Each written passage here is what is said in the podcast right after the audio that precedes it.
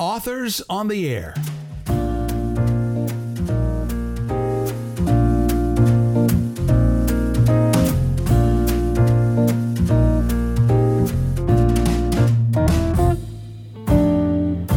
Welcome to Authors on the Air.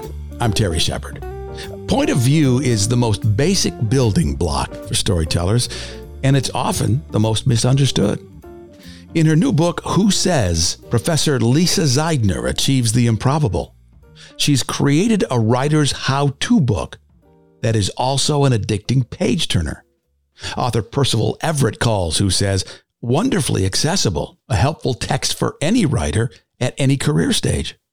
Author Ann Parker calls it an indispensable guide for writers of all levels. And Kirkus concludes with its usual succinctness that Who Says is an engaging and well informed writing companion, a thorough, practical guide. Lisa is the author of five novels, most recently Love Bomb, and two books of poems. She's also a screenwriter. Her essays and reviews have appeared in the New York Times, the Washington Post, Slate, and Salon, just to name drop a few. She teaches in the MFA program in creative writing at Rutgers Camden and lives in Cherry Hill, New Jersey. Before we bring her on, I want to share a stanza from her latest novel, Love Bomb, and there will be a point of view test afterwards. Later, it would be pointed out that Dr. Helen Burns had opposed the wedding from the start. Not the marriage, but the party. If they were a tribe in unforgiving terrain, if life were hard and short, there would be an excuse for people to festoon their hair with feathers and machete the suckling pig. People in love? Let's eat. But here, it was silly. Why sanctify their love with a ceremony? Especially a ceremony performed not in a church, but in a suburban backyard by a friend who made a point of alerting everyone that he bought his ministry license on the internet. If weddings were pointless, ironic weddings were even more excruciatingly so. Like being a little bit pregnant. How can you believe slightly in the power vested in church or state? Although, in fairness, that's exactly how most people believe. They hedge their bets. Far be it from Helen to challenge them. Let the psychiatrists browbeat them about the inconsistencies in their belief systems. Lisa Zeidner, welcome to the program. Thanks very much. I got to tell you that I found Love Bomb to be an addicting read. You blend multiple themes with ease. Your narrator does what we all like best as readers, takes us inside the heads of the characters. How did you first learn about point of view? Oh, wow. Um, well, I've been at this game, I don't know, 40 years. um, and I went to an MFA program, and then I've taught in an MFA program for many, many years. Um, and I find that point of view is the thing that most writers don't get. It, they they just sort of automatically go to a point of view, but they're not that great at parsing out what it entails. So th- that's really how I started thinking in depth about it. Um, uh, and trying to think of ways with my students to explain to them ways to think about it. Um, so that's that. I mean, I've just been at it a while. when our students pass our class, we hope that they can boil the concepts into something their parents can understand. What's what's the point of view elevator speech you hope people take away from their experience with you? Uh, just the shortest way I can put it is that uh, words on a page are not a, a movie. Point of view in a movie where you have the camera as the eye, as the objective eye, that can maybe color the. Oh, wait, I'm already off an elevator speech. This is my problem the digressions. But all right, a, a word on a page is not a camera you know, you really have to think about uh, the way you're interfacing with the reader without the camera as a thing between you. Uh, and I do find that most writers have seen a lot more movies than they've read books. And even if they've read a zillion books, they're not breaking them down as easily as they do with film. everybody thinks they get film. It's a hard concept to articulate. Right. I mean, the, the, the basic thing I stress is that when you're reading a book, you're forming a relationship with two people. One is the character, and one is the author. You're always aware of the author there. Um, the, char- the author never goes away entirely. And I argue that if you don't like, you cannot like a character, but if you don't like the author, you don't like the book. You have to like and trust the author. The second you stop doing that, you're either disengaged or disgusted. so um, that's the premise from which the book proceeds. Um, what does it take to build trust with an author? Well, you have to feel that the author is, is being honest with you and that the author isn't self aggrandizing. Uh, that the whole point of the exercise isn't for the author to hear himself speak. That the author is aware of your presence and tracking your reactions, and that you, you know, you're not being blathered to on a bus, right? So, um, different techniques work with different points of view. And that's kind of what I go through in the book. So, the, the passage you just read, that's in Helen's head, right? That's what Helen thinks. But I don't think anybody reading that doesn't know that I've constructed Helen's POV, right? So that's where things get tricky. It's not like I vanished into Helen there. Um, and that may be the hardest distinction for novice writers to get the distinction between omniscience and what we call third person aligned, where you're going into a character's viewpoint uh, kind of thoroughly. Uh, so I just try to break that down with a lot of examples in the book. Lisa Zeidner is our guest on the program. Who Says is the book, ostensibly a textbook for writers at Point of View. You pick some amazing authors as examples in the book. Jane Austen, Leo Tolstoy, and Stephen King are three. What made you choose those examples? Uh, well, I tried to get a good blend of, you know, classic things that everybody knows about with newer things that are attempting new things. And you're always going to be, the second the book comes out, something else happens. Like why Charles Yu, who just won the National Book Award for Interior Chinatown, is a novel written as a, partly as a screenplay. That's not in the book.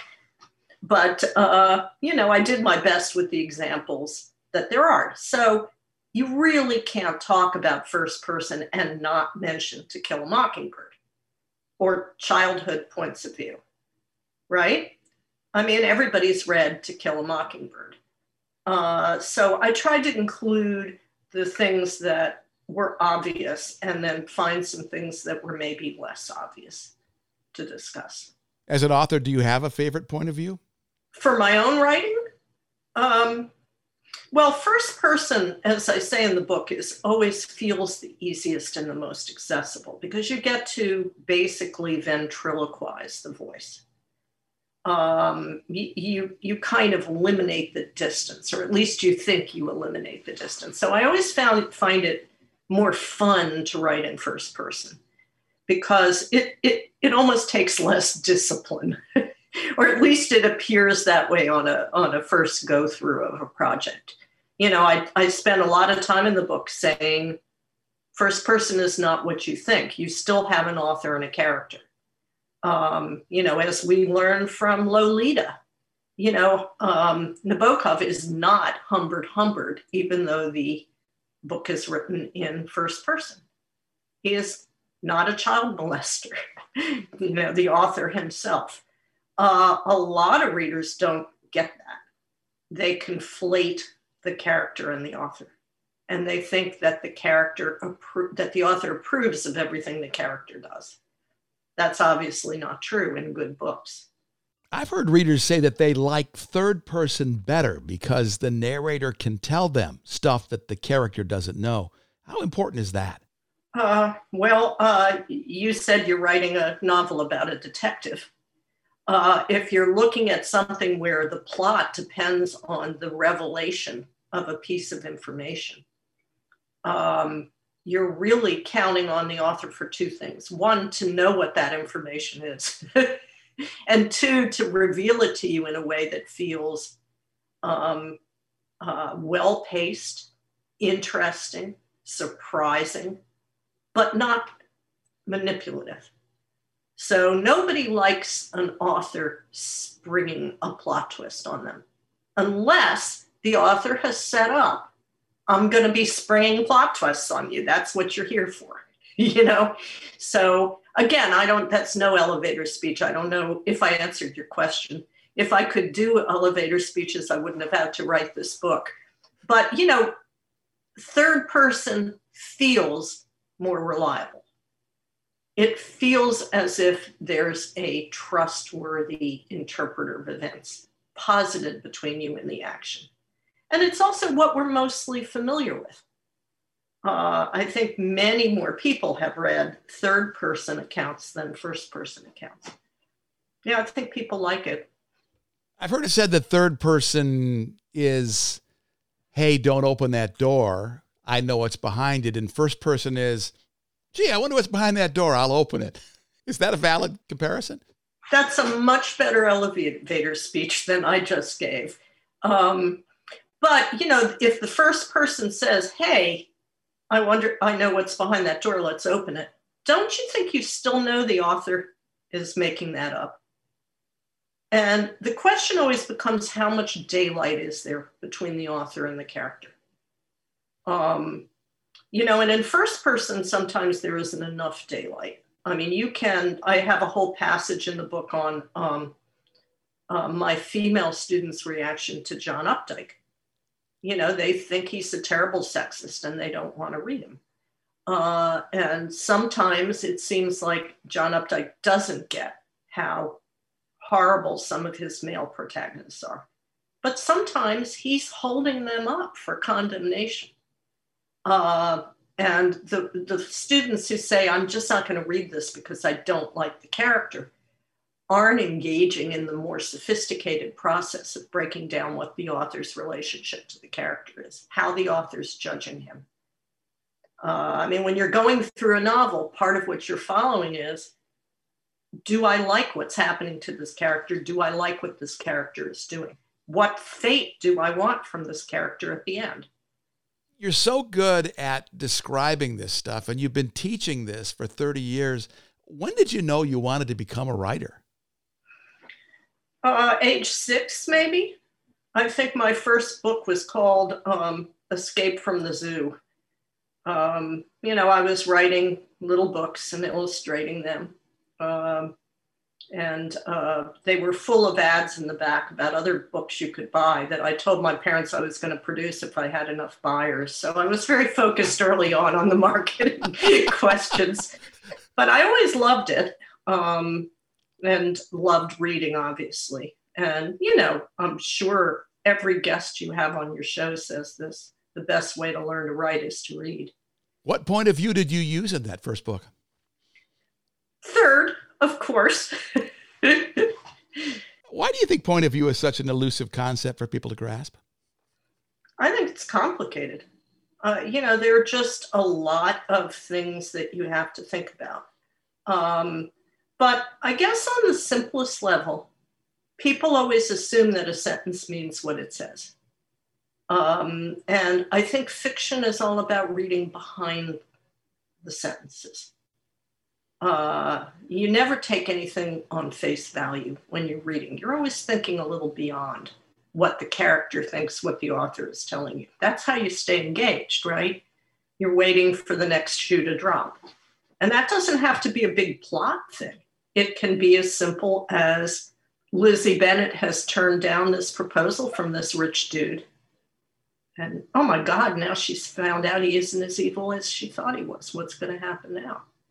how is she going to feel about her her own pride and her own prejudice so you're tracking an emotional response not not necessarily just a plot development and those always require a kind of second guessing of a character it's not just the revelation of what happens it's how you follow what the character does and that's true even on projects that seem not very literary. You know, Stephen King's Misery is about a writer.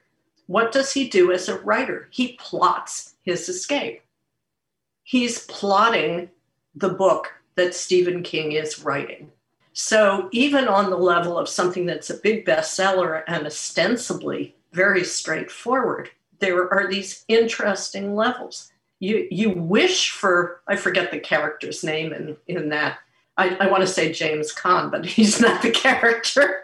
You're waiting for you you desperately want this character to be okay, but you you also are aware that what he's doing is thinking of what he's going to do next, and you're invited along in that process of his thinking, and you're invited along with an author who you know knows how to plot a uh, thriller you know, you're engaged not just in the plot, I'm saying, but in the process. Right? A, a novel, especially, is about a process of your relationship with the events that are happening. Otherwise, they get really boring, right? What's the right way to jump between points of view within a chapter? If you're in a third person omniscient point of view, you can go to a series of third person limited points of view. And many, many authors do that these days. Um, and I explain in the book um, the term uh, uh, free indirect discourse, which um, is when an author is in the author's own voice, but suddenly dips into the character's voice. Uh, and you don't need the author to say, quotation mark, he thought this, because you can tell by the language that you're being dunked into the dumped, dunked into the pool of the character's point of view. So that's one way you can do it. You can do it in a series of sections. And a lot of writers these days, I discuss this in the book, the, the direction that omniscience has gone, contemporary omniscience, is a lot of very closely aligned points of view. And I think we know from watching so many movies that when you go to another character, you're going to just what that character knows. And that sooner or later, all of these points of view are going to coalesce in the plot in a meaningful way. Uh, so the author is in charge of the switches, but the characters own their sections. So that's one way you can do it, uh, you know, between chapters. Um, I mean, inside a chapter. Uh, there are writers who uh, have different chapters that belong entirely to different characters. And there are even writers who I discuss in the book who split the book between two points of view. Uh, notably, uh, Lauren Groff's Fates and Furies. You're down in Florida, so I'm sure you know that book, where we get the you know husband's POV, and then we go to the wife's, and obviously they're going to contradict each other. Same with Gone Girl. We have the we're following the woman who's made this horrible mess, and then we're following the husband who has no clue what's going on. Uh, so that's a direction that third person has gone in a lot of contemporary books. Lisa Zeidner is our special guest on the program today. Who Says is her latest. She is known primarily for uh, some amazing fiction in her canon.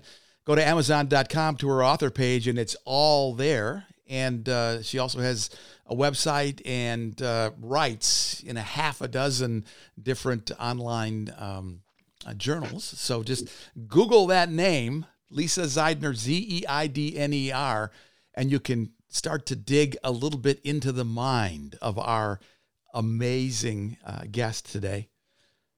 When did you know you wanted to teach? Well, my father said to me when I was about 18 and was in college, nobody can be a poet full time uh, find another occupation uh, to earn a living. I started as a psych major. I went to Clark University because Freud had visited there. Um, and, you know, obviously psychology and penetrating a character and a character's point of view have some things in common. Um, but I really, I took one social science course and I realized I don't have the math head for actual to actually pass these courses. Um, so, I mean, I've never been out of school. I've been in school since kindergarten. Um, uh, I like teaching, and it's it's a great pleasure to um, watch writers grow and watch them really hone their craft to get their vision across. And our MFA program at, at Rutgers Camden has had a lot of successful um, students. So that's a, that's a huge pleasure. Who are some of the names we'd know that have crossed your path and become writers? Uh, well, Micaiah Johnson just published a book called The Space Between Worlds. That's is that the correct title? I think so. That's uh, doing very well. Um, Chinelo Okparanta, uh, who has published in the New Yorker, was um, a student of ours. Um, uh, two names that are coming to me just a second, but there are a lot, including um, the poet Gregory Pardlo, who won the Pulitzer and now teaches with us, but was an undergraduate of mine a good 20, 30 years ago. So he's come a long way. and did you know when you were working with these guys back then that they had the magic to make it? Well, um, anyone will tell you it's um, partly magic, but mostly sleight of hand. Um, and what you need is just the will to push through. Uh, so you can always see the um, intensity of the focus. And you know, the other thing is willingness to rewrite and rethink. That's the what I see as the the hugest difference between students who make it and students who don't get as far that the students uh, who are really good accept criticism better or more open to trying new things um, and don't say when you comment on a grant on a draft well that's just your opinion. So um, you know that openness um, and i often feel um, you know if you've ever watched um, uh, basketball coaches drilling players on how to make free throw shots. You know, there's a lot of breaking down of how are you standing? How are you aiming? How is your hand position? It's really, really detailed. And they do it over and over and over. But then in the game, they just want to have the magic going. So you're always getting a balance between doing the background work of really breaking things down technically and then just having a hot hand uh, um, most writers will tell you that their best work comes very quickly, but that doesn't mean that they're not rewriting. It just means that the rewriting has put um, uh, good writing in the bank, the ability to come to it well when you're when you're really in the process. So everything accretes, even if you throw it out, and that's hard. you know, uh, it's hard to throw things out, but it all it all eventually works if you make that effort. In your experience as a writer, how many drafts on average does it take before you're satisfied? 30, 40. I mean, I, you know, now that we're all on computers, I don't archive the drafts, so I have no clue. Some writers just keep going until they get a whole draft and then they try to go back and re- rewrite. I'm one of the people that believes every word has to be perfect before I move on, which is a prissy and self serving way to yeah. proceed because it never is. And the other thing I find is that the beginnings of works always require more novels always require more work than the ends because by the time you get to the end you know what you're doing and where you're going but when you start, you're still feeling it out. So I would say the last first chapter of my last novel I rewrote, I don't know, hundreds of times. But the end, by the time I got there, didn't require as much. Well, from a marketing perspective, they say that that first paragraph, that first page, is how a lot of readers make their determination of whether or not they're going to buy their book. And in Love Bomb, you fire all weapons in that first chapter. Yeah, literally in the case of that book. Um, yeah. Um, so, yeah, there's a chapter in this book, as you know, uh, about first paragraphs and about because people always say uh, you have to hook a reader from the first sentence or the first paragraph. But I don't know if it's always clear what that means. You know, it doesn't just mean get out the Glock and um, shoot somebody. It, it, it, it, there are some projects where that's clear from the beginning. I mean, you know, misery starts with a car accident. Is he going to make it out alive? But some projects are, are, are subtler than that. So um, I do spend some time on how to think about those first paragraphs. And, and the, the point is um, there has to be something that keeps the reader going to the next sentence to find out what happens or what they think. You know, one just as one example that I give in the book, the first sentence of the Rachel papers is uh, My name is Charles Highway, though you wouldn't think it to look at me. Now, what on earth does that mean? I, you know, you're going to read to the next sentence just to find out what does a Charles Highway look like. Uh, you know, and anyway, why is somebody named Charles Highway? It doesn't seem like a real name. So you, you're engaged on a lot of levels going into that first sentence, even though nobody's getting shot. Lisa Zeidner is our guest. Who Says is the book you have a wonderful way of distilling complex concepts, characters, and intricate plots into accessible, delectable ideas that are easy to grasp. Thank you very much. Where did that come from? Uh, well, I assume the teaching. I mean, one thing I've learned from teaching is that textbooks that have a long, dry explanation and then quote unquote illustrative reading at the end of the chapter that your teacher is supposed to go through with you don't work for students. They don't work for me. I get to the story and I think, I don't want to read this story. I want to read a different story. Um, so the, the, the first part of the project of the book was to not make people read whole long things. And in fact, I argue in the book um, strongly that you shouldn't need to do that to get the point of view of a project, that the point of view should be clear in every sentence of your work. Uh, so I'm really um, teaching a way of breaking down point of view concepts, not um, helping readers to read specific stories, which I think, you know, isn't isn't helpful. I have found, and also we all have very short attention spans these days because you know texts are coming in. We have to check election results. I mean there's there's a lot going on right? So we want to be grabbed clearly. Uh, and uh, i find teaching that if i say what is that actor's name? everybody happy goes googling you know more than they can concentrate on what i'm saying. So i try to give google breaks.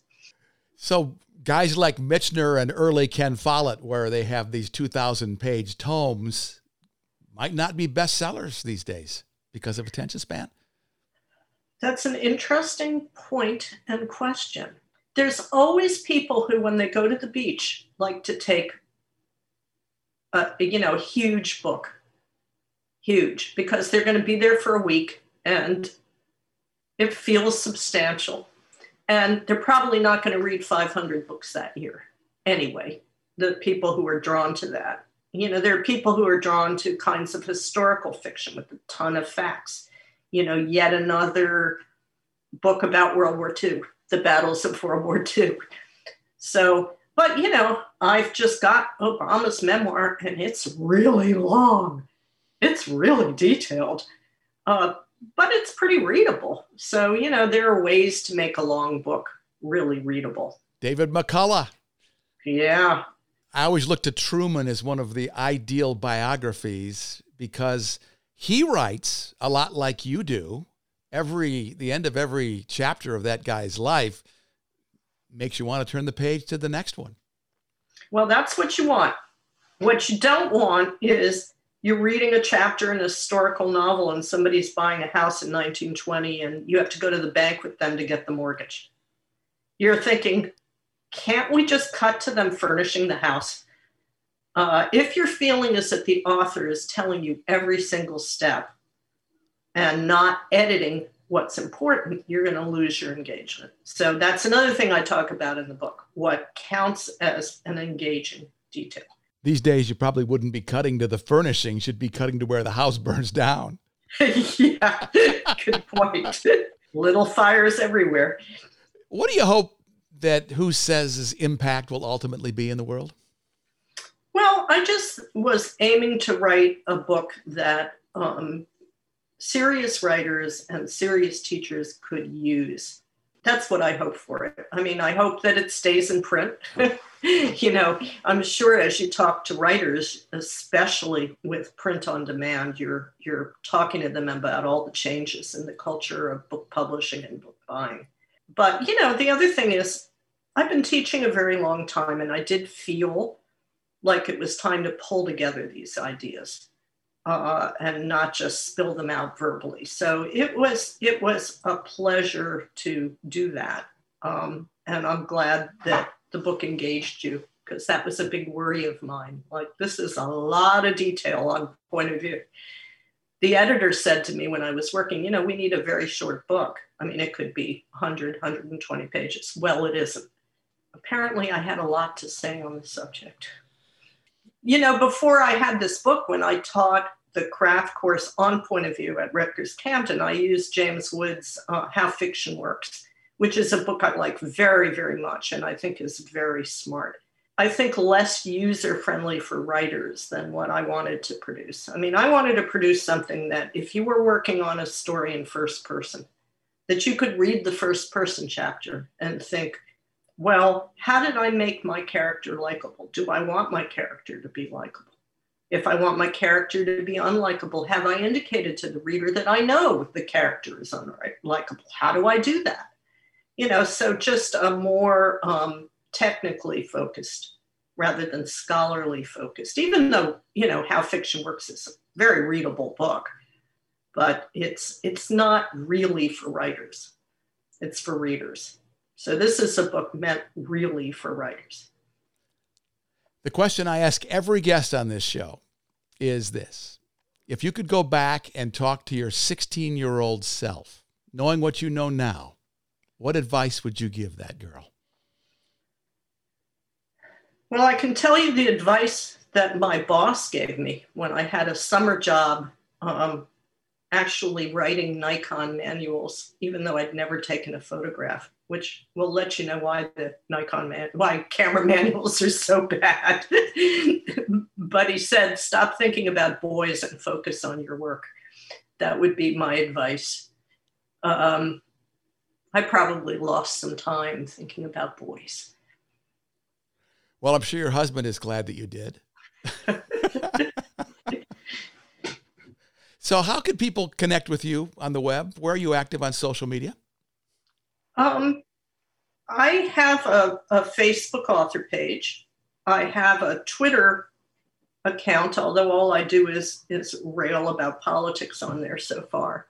Uh, I do not have 85 million followers. If people want to follow me, I'll follow you back, as they say on Twitter. And my website is lisazeidner.com, which is easy to find as long as you know E before I rather than I before E. Z E I D N E R, lisazeidner.com. Right. Very easy to remember. Do you find that talking politics on social media impacts the attitude of some would be readers? I assume people on Parler. I just assume they're not working on novels, but maybe that's not a not a, a fair assumption. For many people, it feels like a cathartic experience to post those things even though these days they may be alienating half of their audience in the process. I do worry about the fact that writers, when they have a clever thought, are going to Twitter to voice it rather than writing it in a notebook and thinking about how they can use it in a work of fiction. I mean, it does seem, when we talked earlier about attention span, it does seem like a, a, a reduction and a conscription of the literary energy. You know i think that when you're working on a project you really want to live in your head and you don't want somebody screaming up to you did you defrost the chicken? Uh, or did you get an oil change? I mean you just you you want to leave all that stuff behind. And that includes of course politics which has consumed all of us so hugely over the past uh, period so yeah let's all get off twitter and facebook Lisa Zeidner has a growing canon of great fiction, and her latest nonfiction work is Who Says? Sure to become the go to reference for anyone wanting to learn point of view. Lisa, thanks for being on the program with us today. Thanks so much. It was a pleasure to talk to you. Authors on the Air can be found on Facebook, Twitter, Instagram, and SoundCloud. We invite you to explore the many other podcasts that focus on the craft, aggregated at the Authors on the Air Global Radio Network. Our theme music was written by Pavlo Butorin. I'm Terry Shepard, and I'll see you in the next chapter.